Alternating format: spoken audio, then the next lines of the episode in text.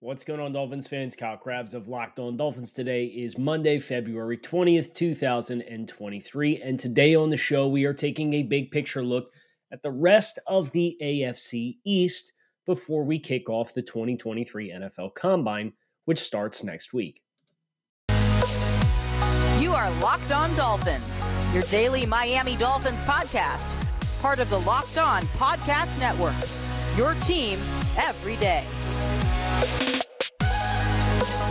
What's going on, Dolphins fans? Kyle Crabbs of Locked On Dolphins, your team every day here on the Locked On Network. Today is Monday, February 20th, 2023, and today's episode of Locked On Dolphins is brought to you by Ultimate Football GM. If you've ever dreamed of becoming an NFL GM and managing your football franchise, this game is definitely for you. Download the game, visit ultimate-gm.com or look it up on all of the app stores. Our listeners get a 100% free boost to their franchise using promo code locked on in all caps in the game. Kyle Crabbs, lifelong Miami Dolphins fan, your host here on Locked On Dolphins. Want to thank you guys for making Locked On Dolphins your first Miami Dolphins listen of the day. This week is all about behind enemy lines here on the show. We've got storylines pertaining to the AFC East as a whole, each of the teams the Dolphins are competing with, uh, how this landscape we are expecting it to change, how it already has changed. Uh, and, and, that's kind of a fascinating deep dive that I'm, I'm looking forward to taking with the division because, of course, as is the case with all 32 teams across all eight divisions and all two conferences in one league, you, your fastest ticket to making the postseason in any given year is having the winning formula in your division. Case in point, we've seen teams with losing records host home playoff games because of the playoff structure and winning your division. Now the Dolphins are chasing the Buffalo Bills, and, and the Bills have strung together several AFC East division titles in succession after 20 years of effectively the New England Patriots winning it every year. So, uh, kind of an unenviable spot to be in to feel like you are coming out of the the heels of of what might be the longest reigning uh, dynasty, and I'll use air quotes uh, in the history of the league for 20 years of succession with unparalleled success like the Patriots had. To now Buffalo, but Buffalo obviously is a team that the Dolphins feel should feel as though they've closed the gap on uh, from this past season to uh, the previous one before that, with Brian Flores as the head coach of the team, and uh, they're hoping that additional personnel changes plus attrition for Buffalo themselves um, can further narrow this gap between these two teams in the standings when it's all said and done. So let's start with Buffalo. Uh, our objective today is to talk about the big picture storylines for all of the teams in the AFC East that the Dolphins are competing with. And when you think about the Buffalo Bills, I know one of the big storylines that immediately came out was after the season. Uh, Josh Allen expected to take a lot of time to rest. There was a lot of discussion around the the throwing elbow injury that he suffered around midseason, which at one point sounded like it might be season threatening as far as the the significance of, of his UCL injury and his throwing elbow. Uh, that is the pit the the ligament that pitchers in baseball. Uh, if they tear, they have to have the Tommy John surgery. And you know, for Josh, he, he missed uh, some practice time. He played. He obviously was not the same player after the injury immediately, and it felt like his play ramped back up at the end of the regular season, and then you know kind of crumbled in the playoffs between the the Buffalo Cincinnati loss that Buffalo incurred, and and obviously the Dolphins in the wild card round, in which Josh turned the ball over at a level that is not usually the standard for him playing the Dolphins. So uh, him getting rest is kind of uh, front row center for the Buffalo Bills as far as their progression through uh, the offseason. They have Sean McDermott back. It sounds like Leslie Frazier will be back as the defensive coordinator of the team again. Ken Dorsey received some interest, but will be back. So, from a coaching perspective, uh, last year going into this past season was the first time in probably five years that they had endured significant coaching staff changes. And they dodged the bullet uh, of having those injuries spring back up again for Buffalo. So I, I think the biggest storylines for Buffalo that aren't health related with Von Miller, who they they saw go out at the midway point of the season with the season ending injury, and Josh Allen playing through an elbow injury that really negatively impacted him in stretches of time, uh, is personnel, uh, salary cap management, aging players, kind of determining what players are, are going to be back and what players they're going to pay. Uh, th- this is kind of an unenviable situation that the Bills find themselves in. This was something that general manager Brandon Beane talked about when talked about the roster construction of the Cincinnati Bengals as the team that knocked them out of the playoffs versus the Bills themselves and having a quarterback not on a rookie contract and how that changes things. And so the, the Bills are are scheduled currently to be negative $19 million in cap space. It's really an inconsequential number in the grand scheme of things because they can restructure Josh Allen's contract um, and, and manufacture some significant money. But if you look at the players that are scheduled to be free agents for the Buffalo Bills, this is kind of where the Bills should probably feel their attention needs to be most direct. Uh, the Bills have Jordan Poyer, Roger Saffold, Jordan Phillips, Tremaine Edmunds, all as starters on this team that are scheduled to be expiring free agents. Uh, and that does not even get into some of your quality depth players uh, like a Dane Jackson at cornerback, although you would think that, you know, with them investing in uh, Kaiir Elam out of the first round, that they, they probably feel good about that opportunity uh, to, to continue to have depth there. And guys like Shaq Lawson, uh, Devin Singletary, another starter, starting running back, scheduled to hit free agency. Is James Cook the guy they're going to hitch their wagon to full time? That's not an easy answer to have. Uh, but for the Bills to have Jordan Poyer, Roger Saffold, Tremaine Edmunds, Devin Singletary as expiring contracts, and a number of those guys being on the wrong side of 30, uh, it does kind of invoke some questions when you consider uh, what made what has made the Bills defense so impactful and so great was those middle of the field back seven defenders with, between Tremaine Edmunds, Jordan Poyer, Micah Hyde, who missed the entire season and is another player that they're going to need to get healthy.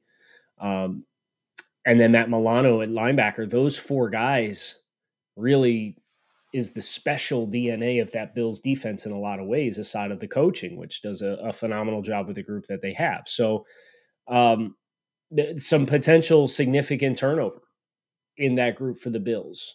How do you want to structure those contracts?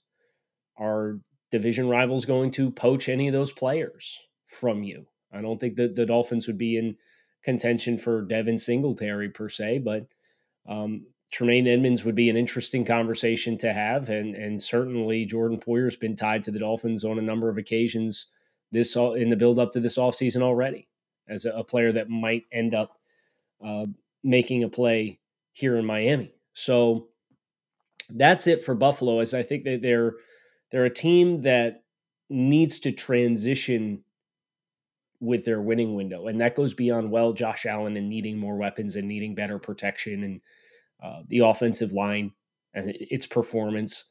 Um, the right side of that offensive line has not really gelled for the Bills. Uh, they have an aging center. Their starting left guard is now an expiring contract.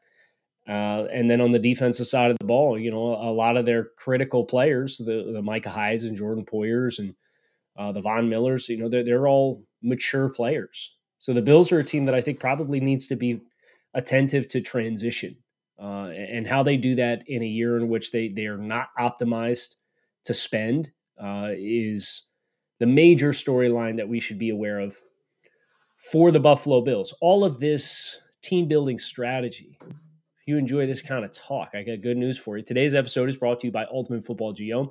Uh, it is the mobile game that I personally can't put down. Uh, I just started the new franchise within the Locked On uh, family that that we have that's set up that you can now be a part of as well. Here's the deal. If you've ever dreamed of becoming an NFL general manager and managing your own franchise, your dream can come true because this game lets you do it. You manage every strategic aspect of your football team, play through seasons, lead your team to glory, trying to build a dynasty by hiring the right coaches and coordinators, trading players, navigating your franchise through free agency, the salary cap, the draft, ups and downs of a season, player discipline, all that stuff. We have a locked on league for you to compete against locked on fans all over the world. Can you be the ultimate locked on football GM champ? Choose Locked On League in the app to join and create your own football dynasty. Listeners get a 100% free boost to their franchise when joining using promo code Locked On in all caps in the game store. So download the game, visit ultimate-gm.com or look it up in app stores. That is ultimate-gm.com. Start your dynasty today. So let's let's talk about the New England Patriots. Uh, the New England Patriots are coming off of a losing season, uh, their second losing season in the last three years. They are another team that has a lot of mature players on it. But the number one storyline for the New England Patriots uh, this offseason has been the aftermath of the science experiment that Bill Belichick wanted to try to play as far as concocting, constructing, and, and organizing an offense. Uh, because the Boston Herald put out a story at the end of the season that went just how far into how much of a you know what show it was in New England offensively. Coaches, Matt Patricia and Joe Judge trying to climb over each other, Game of Thrones style, to like be the man. And neither one of them having relevant offensive coaching experience at the NFL level and trying to supplant everything the Patriots did with Josh McDaniels with a Kyle Shanahan based system and it being a total disaster in training camp, and then them having to cut the playbook in half and uh, eventually getting to the point where Mac Jones is going to other coaches outside of the New England system, and this is according to the the Boston Herald, and asking them for help and that we're getting back to Bill Belichick, and then there you remember all the drama with this Bailey Zappe and Mac Jones, and oh, if this sounds familiar, it should because Bill Belichick watched Brian Flores instill co-offensive coordinators in the AFC East in 2021, saw how much of a disaster it was, and said, you know what, I want to have that, but I want to do it with guys who've never coached offense before. It's pretty wild. It's pretty wild. And yet, the DNA of the Patriots team is we're going to possess the ball. We're not going to beat ourselves. We're going to play smart. We're going to play discipline. And we're going to be in the one possession games late in the fourth quarter. Or if you do beat yourself, you know, we'll boat race you because you'll give us short fields and we can run the ball. And that's exactly where they were. They still managed to win a respectable amount of games. But the New England Patriots, now it's since come out from Albert Breer of Sports Illustrated that the Patriots may not even feel there's a significant gap between the first round pick they spent on Mac Jones two years ago and the fourth round pick they invested in Bailey Zappe. It kind of raised the question could Mac Jones get traded this offseason? And right now, everything's kind of galaxy brain because it's the dead period between the end of the Super Bowl and the beginning of the NFL combine. And Start of the, the league calendar year is less than a month away now. It's only a couple weeks away. So, like, everybody's asking these crazy questions because if the answer ends up being yes and somebody feels compelled to do it, but you, you're not going to know if you don't ask, right? So, you'll hear all these reports of teams calling about this player and that player, and a lot of that has to do with just doing due diligence. And for every one yes, there's probably nine no's. But it is little interesting that Mac Jones, the NFL 100 top 100 player after his rookie season, Mac Jones, um, suddenly there's no there's a little bit of a divide, just a not a significant divide between him and, and a fourth round pick from Western Kentucky uh, in Bailey Zappe, who started a handful of games, and I believe, if I remember correctly, the two largest offensive point totals for the Patriots last season came with Bailey Zappe at quarterback. So that's the storyline that the Patriots are dealing with.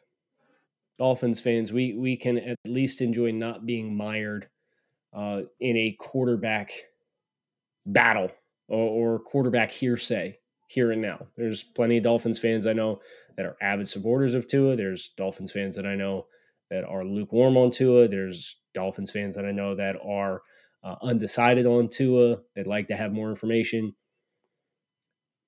At least we know it's Tua. as compared to some of the other teams like the New York Jets, who are waiting for Aaron Rodgers to come back from his um, mystery darkness retreat to, to figure out if he's going to continue playing football before they pursue on a full court press on them, and more on them in just a minute. Uh, but the Patriots uh, suddenly now find themselves in, and they've made themselves a little bit of a mess, and, and Mac Jones has apparently not ingratiated himself to Bill Belichick with some of the things that were handled uh, away from the field this past offseason. So, or this past season.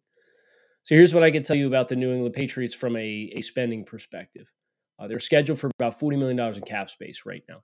Now, they do have some meaningful players that are expiring contracts. I wouldn't count Nelson Agholor. Big surprise that ended up being a bad contract uh, as a significant expiring contract. But Devin McCourty, uh, free safety, he's 35 years old. to be 36 by the start of next season. That's a meaningful player for them.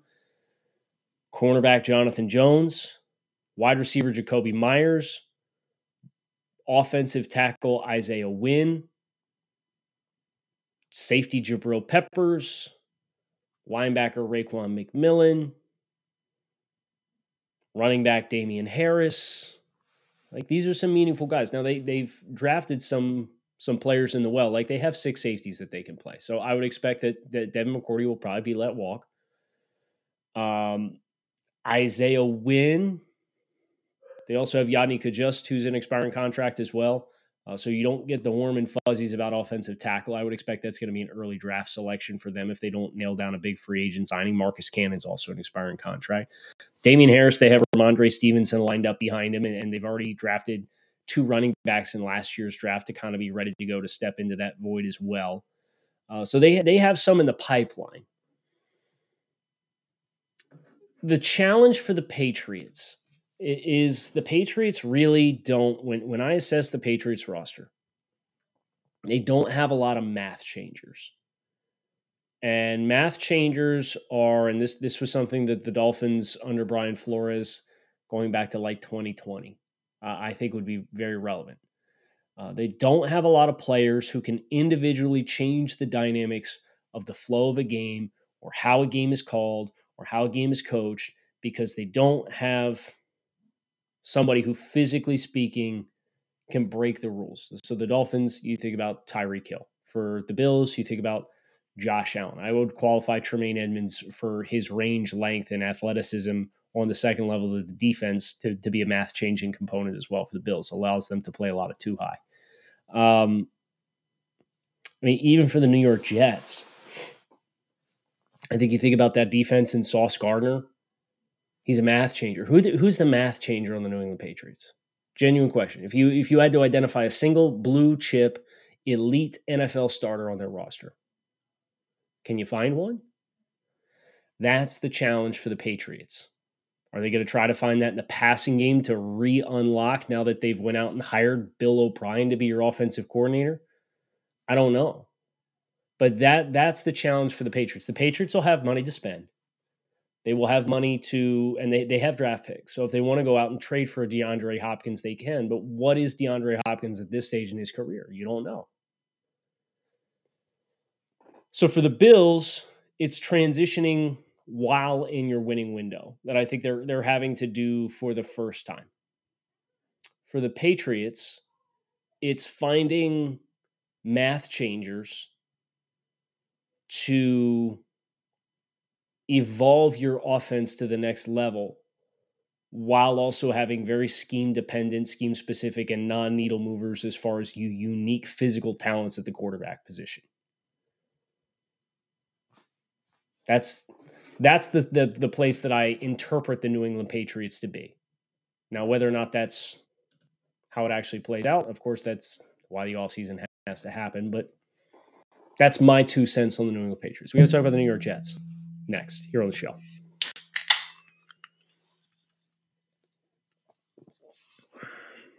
That was not a cold one, it was an energy drink.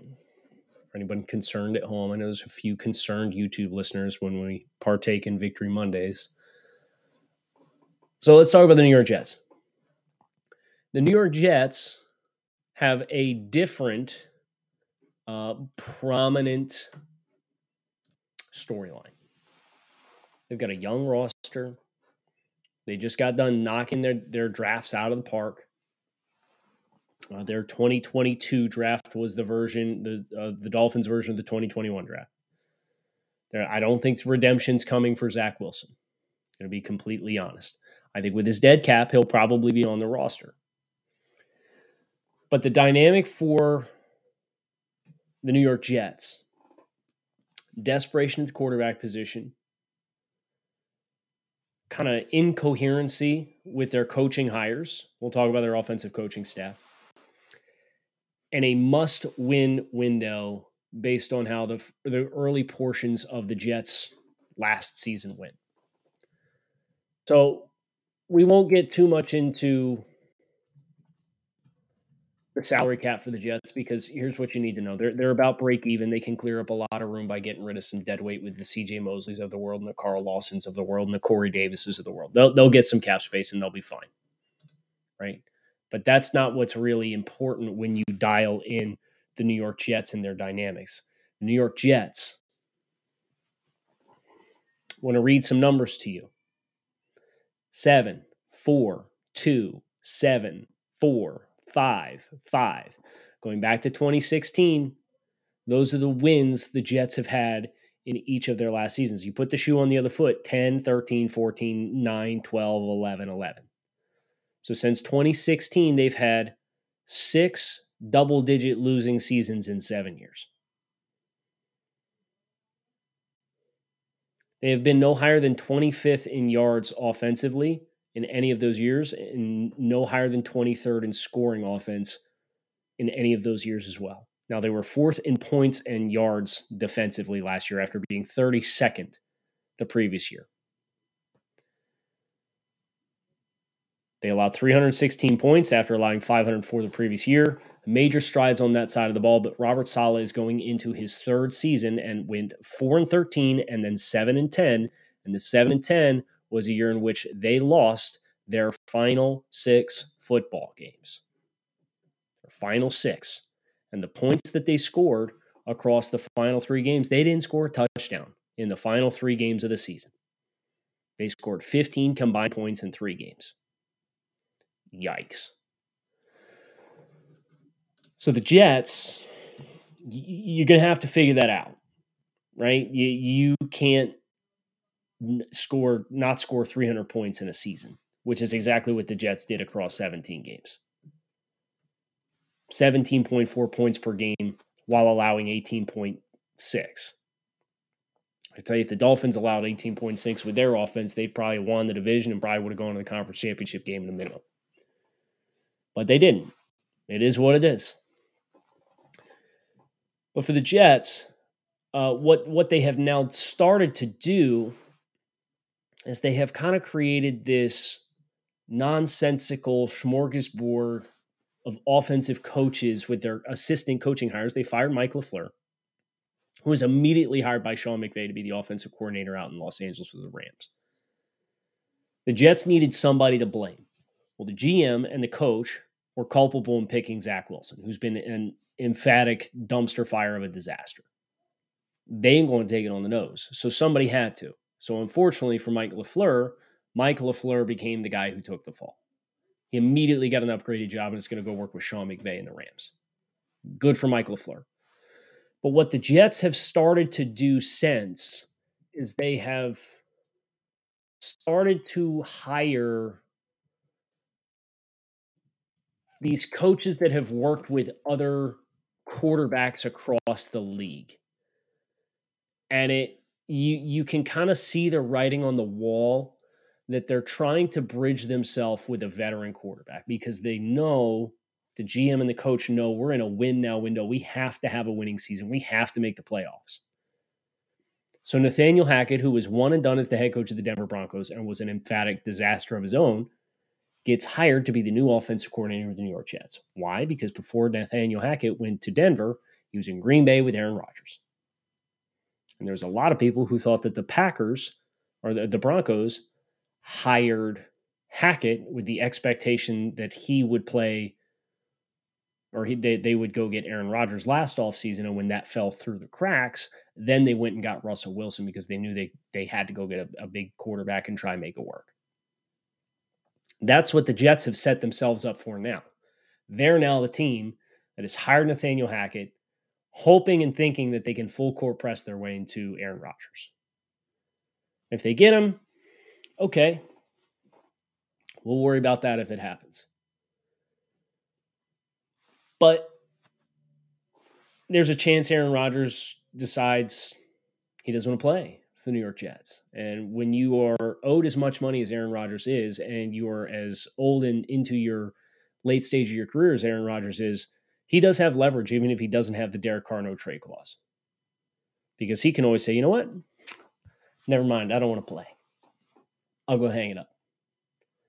So he'll have some influence and some say on where he goes.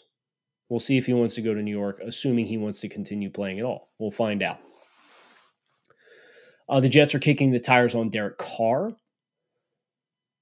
They've been linked to any other number of veteran quarterbacks as well, including Lamar Jackson. Now, I, I think Nathaniel Hackett probably eliminates that from being a possibility. The other name to, to be noteful of here, uh, they they hired Todd Downing to be the passing game coordinator. Todd Downing was the Tennessee Titans offensive coordinator previously, was arrested after the, a, a win against the Packers last year uh, for a DUI, coming home from the game and, and was relieved of his duties um, during 2022. So Todd Downing and the Titans connected to Ryan Tannehill. The Titans are, are rumored to be looking to go in a different direction with Tannehill in the late stages of his career as well. So the Jets have kind of built themselves all these on ramps to all these veteran quarterbacks to have somebody that's familiar with to help them work with them. Is that going to work? I don't know. I know they need to rebuild their offensive line. Uh, Mekhi Becton ha- has not materialized for them. George Fant is an expiring contract. They have Duane Brown, who's about 40 years old, penciled in at one of their tackle spots now. And um, they're going to get Breece Hall back healthy, although it sounds like that injury was, was pretty significant. So it's hard to say if he's going to be ready to go for the start of the season or not. Um, but then you have Garrett Wilson, you have Elijah Moore potentially if he's not part of the trade package for whatever quarterback that they go out and make a splash for. Uh, and, and then you're banking on the defense being what the defense was again next year and the sustainability of that, uh, which is of course, out for debate. We'll find out. But that's uh, that that's the big picture storylines for each of the three teams that the Dolphins are competing with. If I were to quantify the big picture storyline for the Dolphins, it would probably be Tua Tagovailoa's health and the evolution of the defense with Vic Fangio. That's it, just boiling it down as simplistic as I possibly can. For the Bills, it's having to transition with a quarterback making mega dollars. For the Patriots, it's finding game changing players, like true elite game changing players, and not just, oh, we're going to play good team defense and run the ball. Uh, for the Jets, it's finding a quarterback and coaches on the hot seat. And the Dolphins, it's the health of your quarterback and the evolution of your defense. So those are your 30,000 foot view topics for the 2023 offseason at the start for the AFC East. We are behind enemy lines all week long, so make sure you come on back, hit subscribe, see us again tomorrow. We got great content coming this week. Appreciate you guys checking out the show. Fins up. Make it a great rest of your Monday. I'll talk with you all again tomorrow.